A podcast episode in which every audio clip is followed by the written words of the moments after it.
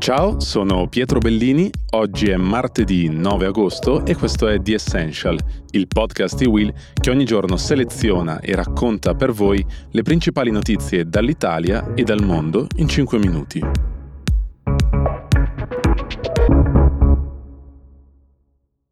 Partiamo con Taiwan. Mercoledì scorso la presidente della Camera statunitense Nancy Pelosi aveva visitato l'isola di Taiwan. La sua visita ha portato a una reazione durissima da parte della Cina, che negli scorsi giorni ha organizzato una serie di esercitazioni militari nelle aree che circondano l'isola.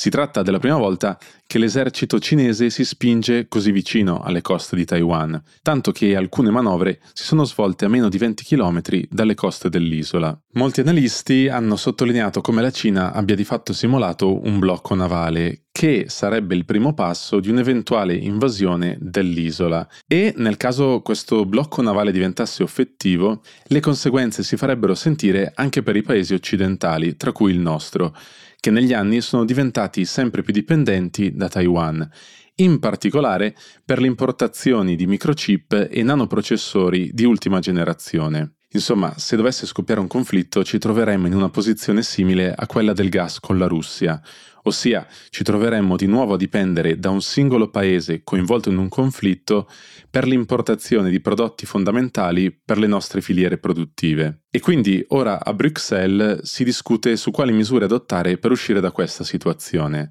anche perché i cinesi sono consapevoli di quanto sia i paesi europei che gli Stati Uniti siano esposti nei confronti di Taiwan, ma soprattutto sanno che potrebbero utilizzare le esportazioni di microchip come arma di ricatto, allo stesso modo in cui la Russia ha ridotto le esportazioni di gas per far pressione sui governi europei.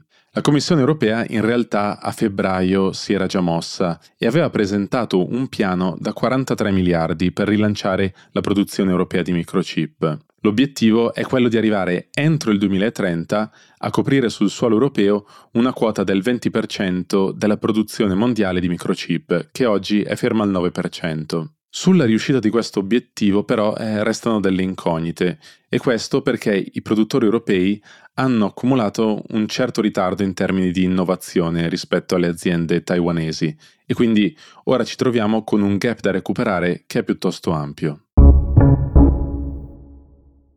Si è tornato a parlare di un possibile coinvolgimento di alcune centrali nucleari nel conflitto tra Russia e Ucraina. E questo perché venerdì i due paesi si erano accusati a vicenda di aver colpito e danneggiato la centrale nucleare di Zaporizhia, che si trova nel sud-est dell'Ucraina e che è una delle più grandi centrali d'Europa. Su quanto è accaduto è intervenuto anche il direttore dell'Agenzia delle Nazioni Unite per l'energia nucleare, che ha acceso un campanello d'allarme su quello che ha definito un reale rischio di disastro nucleare.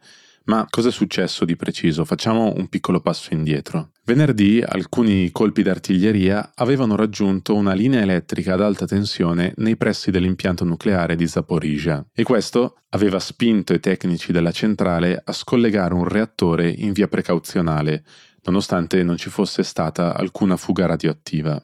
La società di Stato ucraina che gestisce l'impianto ha accusato i russi di aver colpito la centrale con lo scopo di scollegarla dalla rete elettrica ucraina, causando così un blackout nel sud del paese. Il ministro della difesa russo invece ha dichiarato che si è riusciti a evitare il peggio solo grazie all'intervento delle forze armate russe. L'impianto infatti da inizio marzo è sotto il controllo dei russi ma è ancora gestito dai tecnici ucraini. Nel frattempo, il presidente ucraino Zelensky è intervenuto per chiedere che i paesi europei introducano nuove sanzioni che colpiscano l'industria nucleare russa.